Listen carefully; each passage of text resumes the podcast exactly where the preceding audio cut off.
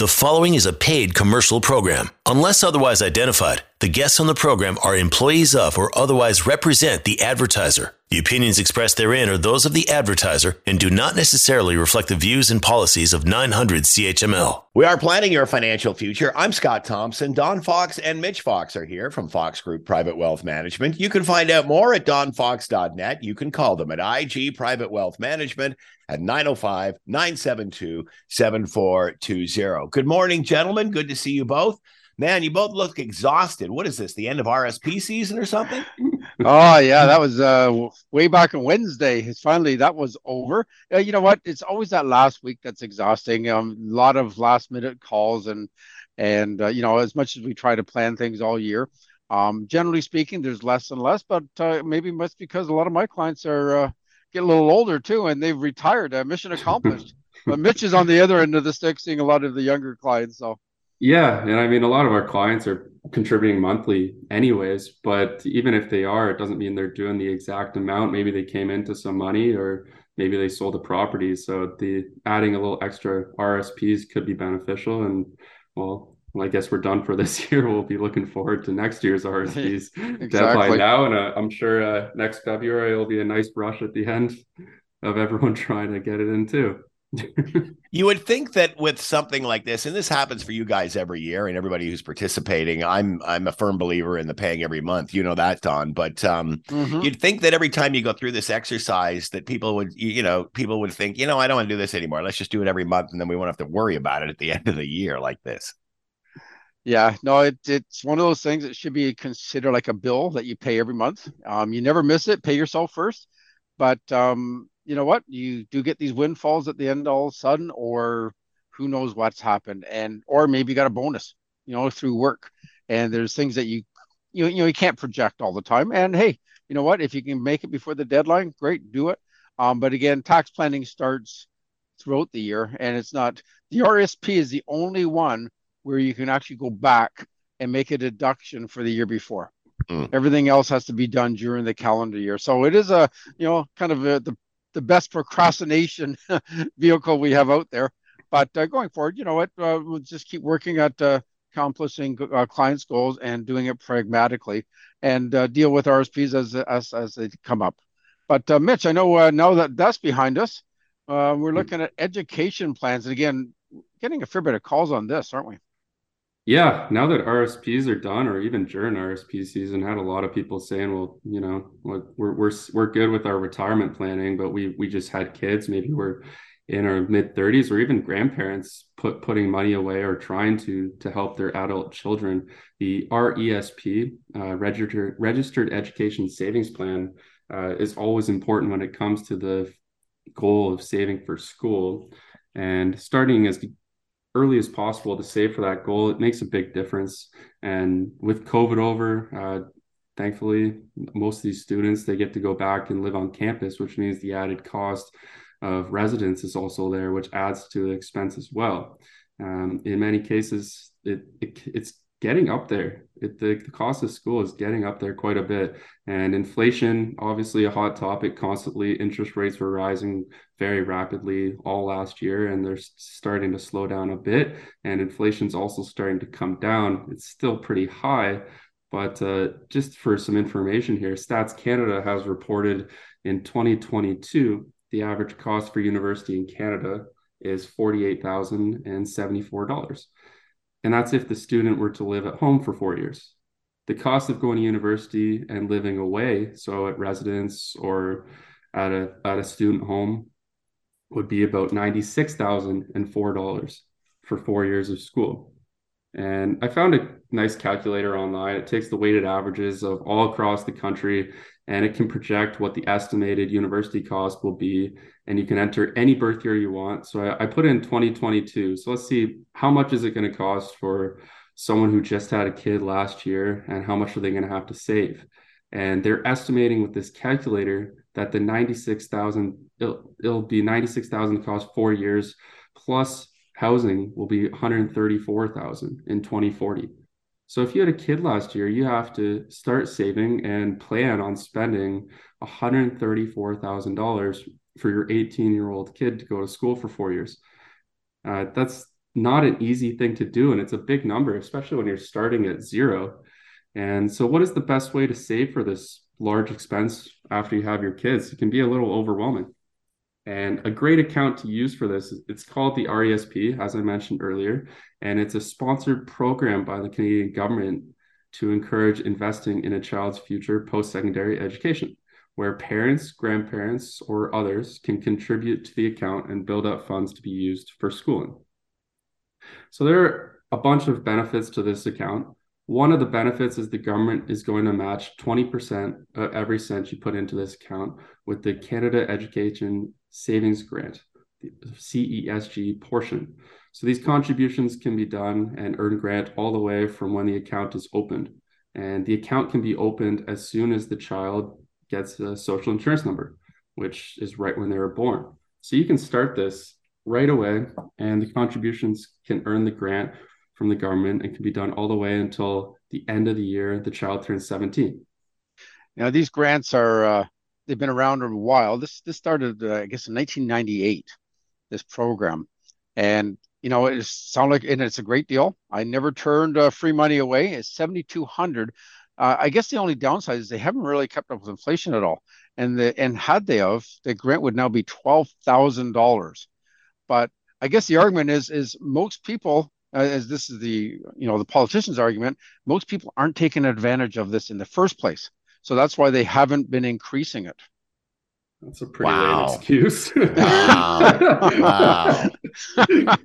yeah, in a nutshell, it's well, why are we going to increase it? Because people aren't using the program, and only about one third are. And if, if anybody, it seems to be it's not the lower income ones that are using it; it's the higher income ones that are using it.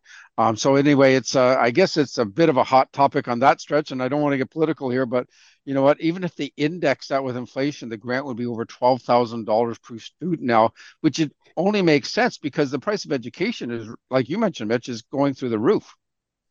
That's crazy. I didn't know that twelve thousand is what it would be. If thanks for bringing that up. That's actually eye opening to me. As I like I said, I didn't know this. Uh, wow, yeah, one hundred thirty four thousand dollars in two thousand in twenty forty is what school costs, and if they still have only have seventy two hundred dollars of grant, that's that's not going to do you very well, is it? Well, it's free money, it's free money, but I just like to say, well, it'd be nice if they were to increase that because again, the costs are going up on one end, but the grant is on the other hand. It is free money. It's kind of don't. I never turn down the free money that the government's going to give you, and this is in re- regardless of you know tax bracket or income. It's one of those ones where you know in a lot of investments or credits we get if you make too much money, you don't qualify. This is an exception. At least if you're, regardless of your income, you can still add to these. And again, it's not stopping grandparents to add to it too. This is this is a fantastic program. Yeah, it's a great benefit. Uh, like you said, it's been around for a while. 1998. The the maximum amount per year to put in is is uh twenty five hundred dollars, and you're going to get five hundred dollars in grant per year if you do that. So you can put $208 a month, or you can put $2,500 in per year and get the same amount of grant. Uh, like you mentioned, the maximum amount of grant that you can get is $7,200, which is equivalent to about 14.4 years of contributions of $208 a month. And this will get your total contributions up to 36,000 and maximize the total amount of grant eligible to be received for the RESP account. Only way only way to really maximize the account you get the RSP is to start as young as possible. The sooner the account is open, the contributions are started, the longer time that the government grant portion can be invested, as well as your funds, and it's going to create compound interest. And the free government money gaining compound interest is just added growth that you're going to be able to let sit there longer and accumulate longer so that when school comes, you gained even more interest on top of that. So let's take two examples here, and we'll do family A starts when the child gets their social insurance number and puts $208 a month away until they get to 36,000, which is the amount you'll have received the maximum grant $7,200. And this, like I said, it's going to take 14 and a half, 14.4 years. Uh, they will then stop contributing to the RESP and let it grow. And let's say let's get a modest return of 5% per year. By the time the child is 18 and ready to go to school, the account would have grown to $64,000. So that's pretty good.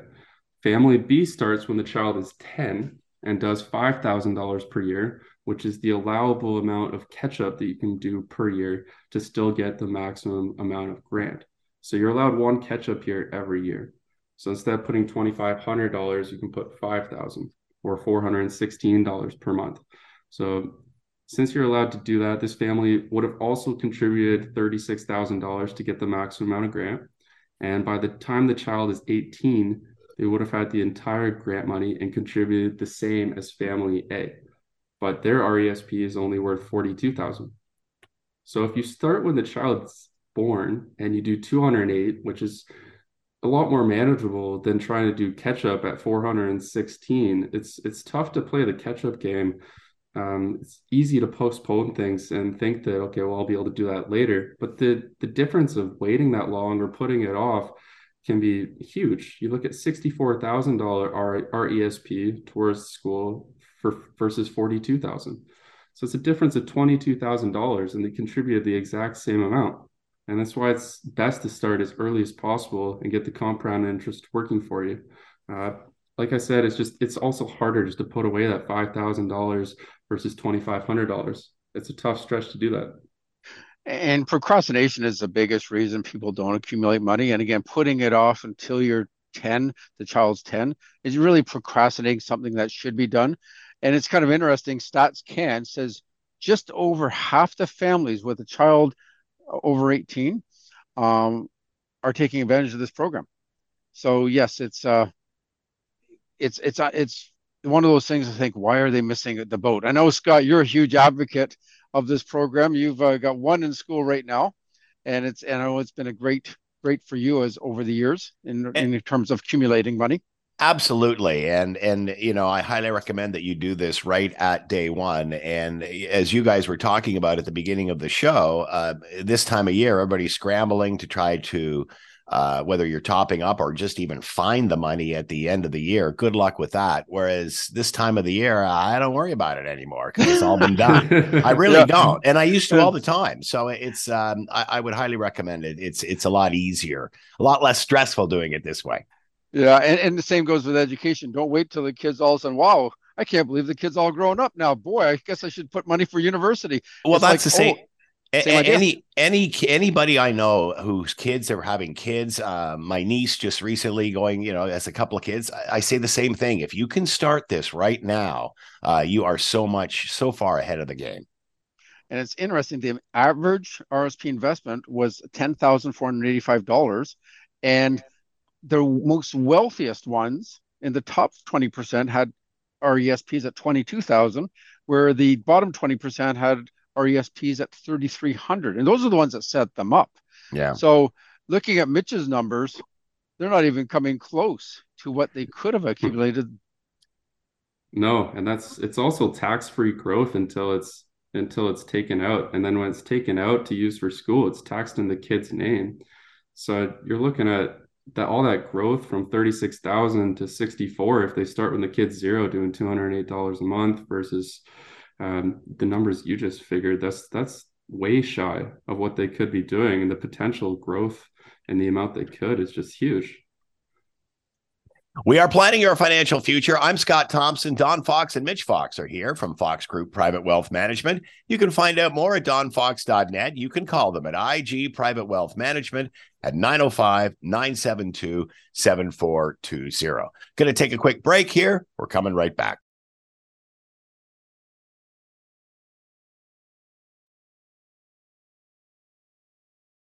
You are listening to a paid commercial program. Unless otherwise identified, the guests on the program are employees of or otherwise represent the advertiser. The opinions expressed therein are those of the advertiser and do not necessarily reflect the views and policies of 900 CHML. We are planning your financial future. I'm Scott Thompson. Don Fox and Mitch Fox are here from Fox Group Private Wealth Management. You can find out more at donfox.net. You can call them at IG Private Wealth Management at 905 972 7420. All right, Don, I know you're a fan of Warren Buffett. He's got his annual letter out. Yeah, who who isn't a fan of Warren Buffett? The guy's 92 years old. Ron Foxcroft, listen up. You know, you got a lot more time working at uh, the Fox 40 and Fluke Transport. If he's 92 and going strong, if that's not good enough, his partner is Charlie Munger, who's 99. Like these and guys, who doesn't and who doesn't still love the song Margaritaville? Oh, I'm sorry, it's the wrong Buffett. I'm Yeah, thinking Warren of a Buff- different. I'm thinking of a different buffet than you are, Don. Yeah, totally different Buffett there. Yeah, Warren Buffett has been, you know, CEO of, of Berkshire Hathaway Holdings, and this is a company that started in 1965, and they have just had an incredible track record. But what's so, um, you know, it's one thing to run a fund, and he's just had investors put money into these investments, and he buys different stocks, and I'm going to get into that a little bit later. But it's it's all the lessons he also gives us along the way and investment lessons. And he's almost a bit of a, a philosopher at the same time. So, you know what? Looking at his track record since 1965, his average annual rate of return has been 19.8%. Like, if you happen to, I, and I was born 63. So, if my father had put in a thousand dollars and bought the stock in 1965, that would have been, first of all, a great gesture. Secondly, it would be worth 32 million dollars right now.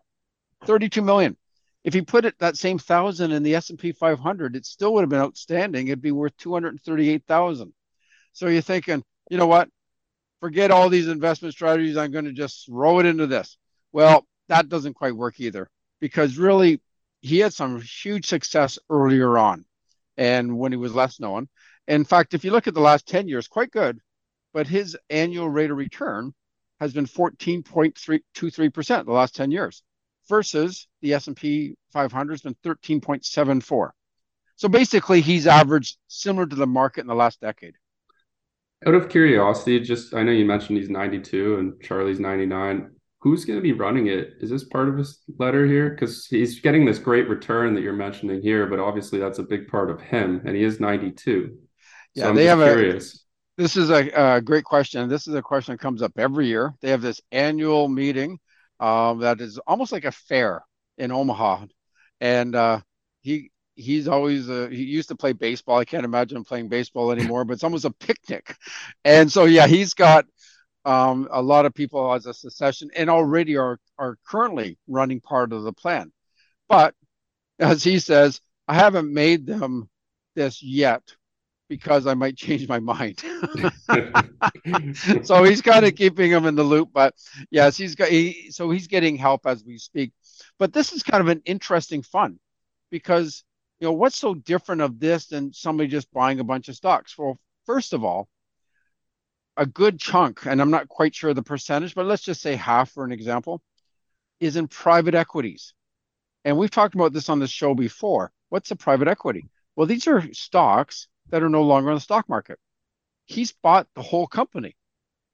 So uh, he's got he owns two railways. He owns 98% of one and 92% of another. He owns the whole company, like Geico. He owns the whole insurance company. So these are valued based on their earnings and they're not as volatile. So a private equity isn't based on whatever, you know, whoever happens to bet on it that day. So they're they're it's a totally different. Private equities have a different heartbeat line than the normal stock market because they're only valued say once a month, and they're using fundamentals to value them. They're not using the emotions of humans trying to value the stock market every day. So they're more accurate, um, and they don't have the volatility. So a good example is that, and it's happened to be this week. Um, Omers came out with their earnings uh, last year, and they've done extremely well but they've got a good chunk in private equities. And that's what's done very well for them. So they end up with a, a positive return last year, which is not normal because the average Canadian defined benefit plan actually averaged uh, negative 10.3% last year. So it wasn't just your investment or your advisor that lost money last year. All the pension funds lost money, except Omer's actually reported a gain. And the reason is, is because they've they have a, a very large amount in uh, private equities that are valued not based they're based on fundamentals so they actually value them themselves so as opposed to what we feel that the stock is worth and uh, omers has averaged seven and a half percent per year over the last decade Again, not too dissimilar than a lot of the our clients' portfolios, but it just has a different heartbeat line. And again, we're big fans of of having private equities in your portfolio. In fact, in our profile product, a good chunk of the money is now invested in Northleaf and Sagard that is managing private equities and private debt. So great that they're running this, but so this is the difference of simply, you know, buying in the stock market and, and Berkshire is that they have these these private um, companies, and so they've always said they're not stock pickers, they're business pickers. So they're looking at things at the long run, and and they admit wholeheartedly that they've made a lot of poor investments over the years. Um, but they also find out that there's no such thing as an efficient market. And what that means is that the stocks are fairly priced every day. And basically, both him and his partner, Charlie, are saying that's not true at all. That only exists in, in textbooks, this whole efficient market thing. They love having Marnie in the invest in stocks also because he, they find that they get undervalued, that human beings with their emotion start selling them off and start saying it's worth this when really they're worth a lot more. And so they public they they feel that the public markets allow Berkshire to buy prices at wonderful of wonderful businesses at wonderful prices is what they're quoted. So they've had they quite modest. They feel they've had satisfactory results. And really what they've done is they've been a product of a dozen good ideas about every five years, I feel they have a good idea, and they do. so that's 1994. They bought Coca-Cola for 1.3 billion. Well, now they're getting dividends every year of 700 million a year from that investment. Um, Amex they bought in 1995, again about 1.3 million billion. And it's hard to talk about billions. Anyway, they're getting 300 million per year in dividends, which they constantly put back in and buy. So the lesson for investors is the weeds wither away and the flowers bloom. It takes it takes a few winters to make you know to work wonders and it helps to start early. Plus, as he says, it helps to live in the until you're in your 90s too. okay. So being around for a long time, being patient investors. So you look at their top five holdings, Apple's their number one, Bank of America, American Express, Coca-Cola, Chevron, you know, very large companies that they they just keep buying more and more shares because they love the businesses and they're very well diversified. And again, not too dissimilar to what I'm sure your advisor is doing in terms of your asset allocation. It should be do not try to get rich quick. It it never works. And they're the first ones to talk about this.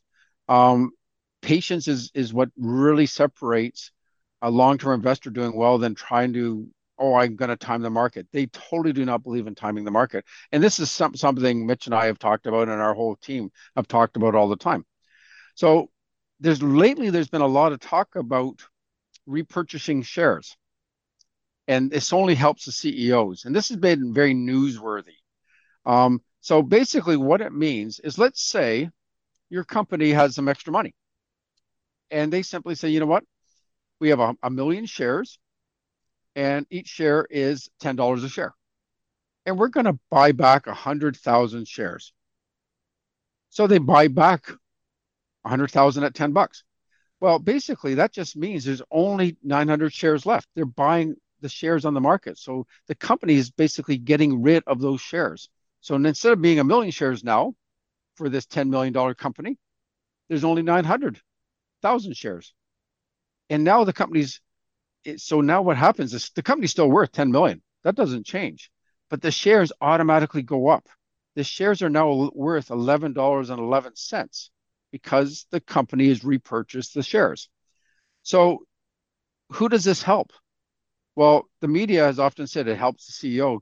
They get these big options and they get their bonuses. That that may be true. But really who it helps the most are shareholders. And who are the shareholders? Everybody. You know, your pension fund, you who you have your money with, your your RSP. This helps everybody a lot more by a long shot than the CEO.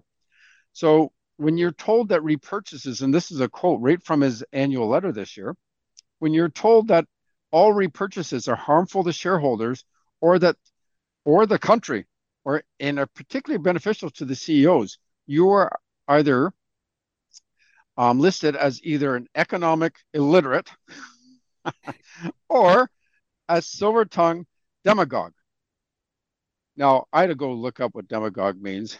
And basically, it's someone who's appealing to the desires and prejudice of ordinary people rather than using a rational argument, hmm. which means they're just trying to make fake news or try to uh, you know extend their own agenda they're not really helping anybody doing this and in this case both so but i love the idea that you're the, this person who's ever writing this is generally either an economic illiterate and really they don't are not telling the story at all. And it's it's been told right now um, our government our federal government is looking at taxing any share buybacks. This has been something that's been thrown around the last few months.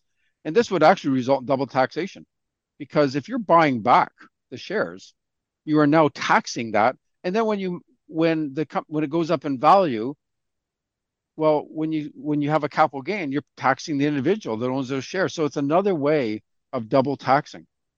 So it's kind of interesting just how well has Berkshire done. Well, the last 10 years, Berkshire literally has paid one tenth of one percent of all the US taxes collected. So one thousandth of all the taxes collected. So basically, if there was a thousand companies like Berkshire, nobody else would have to pay income tax in the U.S. Period. That's interesting. Nobody.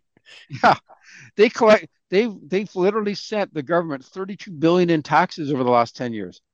So to talk about well, these companies are getting too big and well, where's this money going? They are paying tax. So anybody that's saying, well, they're not paying their share fair share of tax, oh yeah, you know it, it's it's really helping so it there's so many you know words of advice that warren buffett has said over the years and i got a i got a few favorite ones um you know the most important of uh, warren buffett's quotes is rule number one never lose money rule number two never forget rule number one okay try not to lose money and hmm the idea of someone is sitting in the shade today because someone planted a tree a long time ago.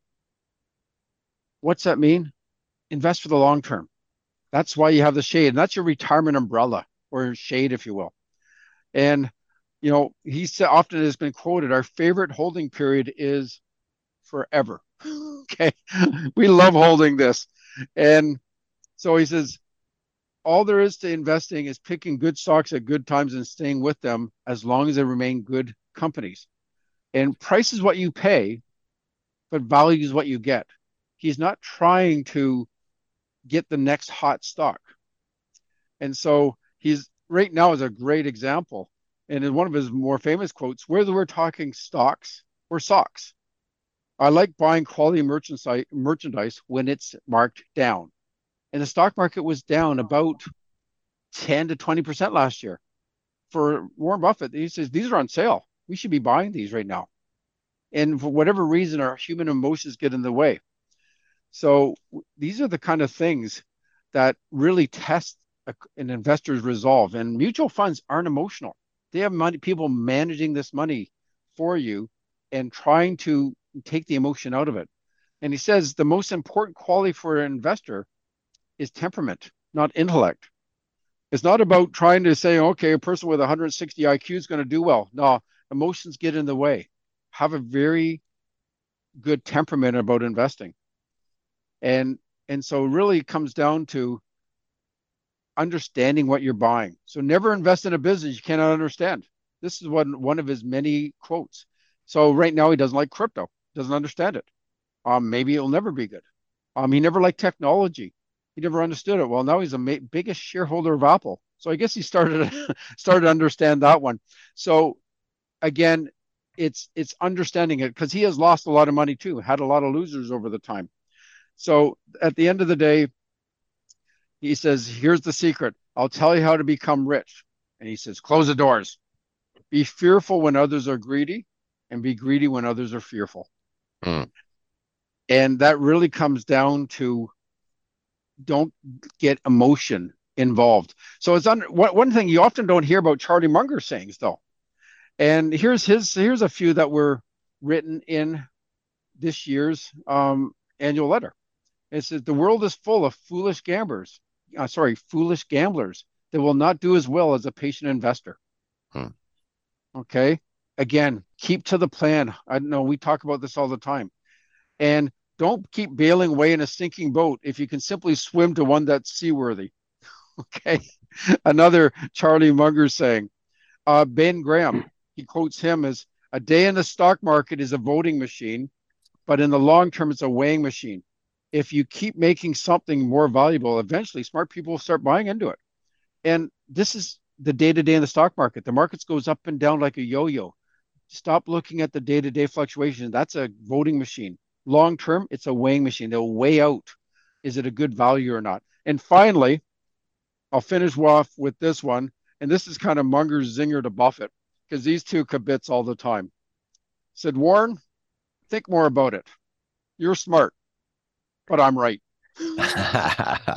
we are planning your financial future. I'm Scott Thompson. Don Fox and Mitch Fox are here from Fox Group Private Wealth Management. You can find out more at donfox.net. You can call them at IG Private Wealth Management at 905 972 7420. Going to take a break here. We're coming right back. You are listening to a paid commercial program. Unless otherwise identified, the guests on the program are employees of or otherwise represent the advertiser. The opinions expressed therein are those of the advertiser and do not necessarily reflect the views and policies of 900 CHML. We are planning your financial future. I'm Scott Thompson. Don Fox and Mitch Fox are here from Fox Group Private Wealth Management. You can find out more at donfox.net. You can call them at IG Private Wealth Management at 905 972 7420. We're going to talk about the myths of retirement. You mean it's not as much fun as Don says it is? well, if you have a good planner, and I I know Don likes to maximize fun. He's still trying to get that one trademarked. I'm pretty sure, but I know with all of his clients, he definitely emphasizes ma- maximizing fun during your retirement and not just scraping by. So, getting your retirement plan is crucial uh, when it comes to having successful retirement. You need to be confident that your money is going to last through your retirement while giving you the standard of living that you want and need. That's why it's important to have a solid financial plan and also dependable advice. Having a CFP professional, uh, someone that is doing the comprehensive financial plan, is the key to success. There have been a number of myths about retirement planning circulating for years that can have a negative impact to your retirement plan. So let's take a look at some of the more common ones and the reality that lies behind them. So, one of the most common ones is the cost of living will be lower in retirement. It's a very common myth among Canadians is that their income needs will be much lower when they stop working. After all, won't they have to maybe stop commuting to work or possibly not have to pay their mortgage anymore? But but is is it real, real realistic for their cost of living to be lower? So many financial advisors suggest you should plan to have as much as 80% of your working income in retirement or more if you plan on an active retirement involving travel. I know when we do our plans, we we certainly try to keep their standard of living the same as when they're working. Because whether you are going to be doing the same things, we tend to find that lots of people will find other things to spend that money on. And the incomes actually and the expenses are actually going to be pretty similar to when they were working. But for starters, plenty of Canadians have they also have debt in retirement. 14% still have a mortgage and 42% have some kind of debt still. So managing debt in retirement will have an impact on your disposable income as well. And many retired Canadians are still supporting their adult children financially. Uh, for example, with education costs, like I mentioned previously with the RESPs, uh, help them make a down payment on a new home or, or uh, also life expectancy. Um, people are living longer as well. So you're more likely to have health issues, and those health issues will also increase your expenses uh, that you weren't having to deal with while you were working. So number two here is uh, RSPs are a complete retirement plan. This is a potentially harmful retirement myth, given that many people will need more than their RSP income to bring them a comfortable retirement. While RSPs undoubtedly provide a, pra- a tax efficient way of investing for retirement, they, they're only one piece of the puzzle. A retirement financial plan will also take into account numerous sources of income such as CPP, OAS, company pensions, TFSAs, uh, dividends, possibly rental income. So only having an RSP is not going to be that retirement safe haven for you. So that's a complete myth, and you need other sources of income to have a successful retirement. Uh, number three here is $1 million is enough for retirement. This is a long running myth about retirement. I even used to see commercials. What is your number? And lots of people think that a million dollars was that magic figure to have a secure retirement. Uh, but it doesn't seem to be so because there's so many different factors to retirement. Like when do you intend to retire? And income, uh, everyone's income is going to be different. If you're going to be traveling, uh, do you have kids to support? Do you still have a mortgage? Uh, what other retirement incomes do you have? CPP, OAS, pensions. Uh, there's a lot more to it than just getting to that magic figure. Uh, also, when do you plan on retirement? Are you going to retire early? You'll, you'll need more than a million dollars than if you're going to retire early rather than later. I know here Freedom 55 used to be a thing, and maybe that million dollar figure was common at Freedom 55, but now it's pretty rare to see people retiring at 55. You're seeing 60s, maybe even 70 uh, now because everyone's living longer. So the retirement dates are also being pushed back as well. Uh, I know I just read this past week actually that there's a study done and that Gen Z people, I know that's you you boomers probably don't know what Gen Z is, but it's right below me, the millennium. Uh, they're going to need. I don't know because there's. I don't know, Mitch, because there isn't any boomers on this call. Uh, I am. I got. Um. I, I, got AstraZeneca as my first shot, not Pfizer, so I am not officially a boomer, and I don't believe your dad is either. Just saying. Go ahead. Carry on. Oh, he's he's right in the heart of the boomer gen. Uh... but yeah, the, the the study showed that Gen Z is going to need about three million dollars to retire. It's still a ways away. So inflation, expenses, it that figure of a million dollars was it's not it doesn't really do it justice because everyone's retirement lifestyle is different and also retirement lifestyle is going up constantly with inflation as well.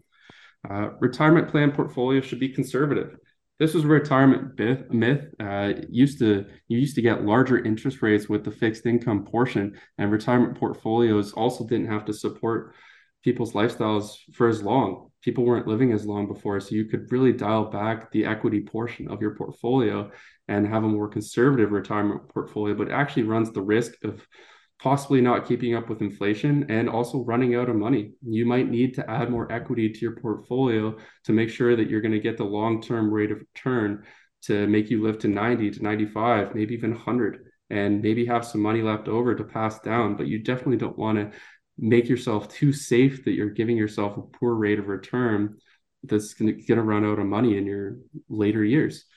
And the number five myth here is never carry debt into retirement. It may seem like common sense, but there's there there there's good debt to have and bad debt to have. You don't want to carry your 20%, 30% credit card debt, but if you're relying on your home to fund your retirement, uh, HELOC is not a terrible debt to have. It's going to provide some retirement income, which is a home equity line of credit. It's going to rep- I, that's not a bad debt because because it is supported by your home compared to a credit card or a high interest uh, line of credit. So we those are, are the myths uh, for retirement there.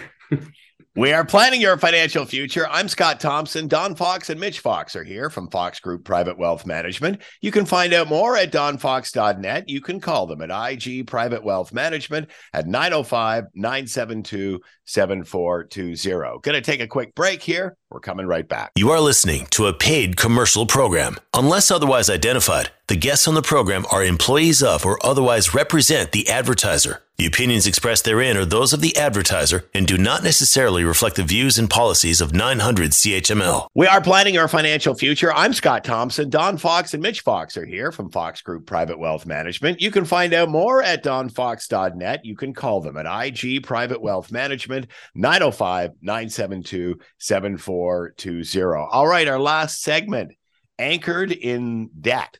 This doesn't sound yes. too happy, too positive. You don't want this. No, debt. Mean, the debt is not depending on the situation, but manageable debt maybe, but uh, it doesn't seem to be the case right now. I'm going to get to that. But really, the anchored part is all about we anchor ourselves to certain events. An anchoring bias refers to the human tendency to base our decisions on a particular reference point or anchor. So, a good example weekends are supposed to be relaxing. Health statistics suggest otherwise traumatic injuries from crashes, falls, and collisions are way more common on the weekends than on weekdays. Why is that? Weekend warriors are out. You know, they're out They're having some fun. And why are they out there? They're still anchoring in their heads. Remember how they used to do things as a teenager or in their 20s, but now they're 40, 50, 60, what have you, and they are not able to do the same things they used to be able to do. So the their mind is anchored as a teenager, but their body isn't. And this is same idea that happens with investing. You're finding real estate's a, a perfect example. A year ago, people were buying real estate like crazy because they saw the market go up 53% in the last the previous two years. Well, now the market is down probably around 25% from its high. And yet they were buying. And so because they're, they're anchored saying, well, look what it's done. It says, well, if they really looked at the past hundred years, they would know that this is an anomaly. This doesn't happen on a regular basis. And so then they'll they'll end up buying and probably paying way too much for a house, which is what actually happened. So anchoring, anchoring to this. And again, good news, we start anchoring to that, but then bad news. We start saying, well, it's not going to get better and all the things politically is not good and the markets are down and interest rates are up. And you know, you always have to go back to Sir John Templeton saying the four most dangerous words of investing are it's different this time. So it is always the same. And again, Warren Buffett, as, as the first segment goes, he constantly says, you know, America, I, I, you know, doesn't need me. I need America to do well. And that's why he's done well because it's long term investing. So on the debt side, you know, there's a big article in the Globe Mail took uh, 6,150 respondents, and our national anthem right now should be, which it is already, "O Canada," but it should be spelled O W E because it is we owe right now a dollar eighty-three for every dollar taken in. And after tax, this is higher than the US, Britain, Germany, France, and Japan. This is super high.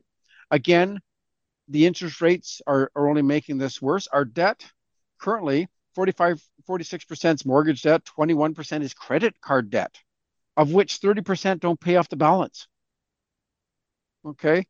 20% is other debt, which could be car loans or other types of loans. And as Mitch mentioned, uh, HELOCs, home equity line of credits, is 19%. So, yeah, it's the percent with mortgages isn't that high from the 18 to 20, about 29% of mortgages. But once you get in the 30s, all the way from 30 to 50, you're basically 71% have mortgages. Um, and then it drops to 45% when you're in your 50s, 22% in the 60s. Interesting enough, 70% and oh, sorry, 11% have mortgages in their 70s. Um, they're not as big, but uh, you know, and they're and they're fairly high levels. You're talking about five hundred thousand dollar average mortgages for those 30 and 40 year olds. And when those mortgages come up for renewal and they're four percent higher, that's significant. So, you know, you think we should be debt free in retirement, and that would be ideal because it it's all about cash flow, what's coming in, what's going out, and yet you know, there's still a lot of people that have debt going into retirement, and HELOC debt, uh, homeowner, homeowner equity line of credit, is one of the bigger ones. It's kind of interesting. Right now, the ones that have the largest home equity line of credit debt is people over 70. $124,000 is the average. Okay, and what are they likely doing? Oh, possibly buying real estate, maybe shares. They're borrowing to buy or helping millennials, okay, helping their kids buy a house. So they're taking a, a, a loan against their own house.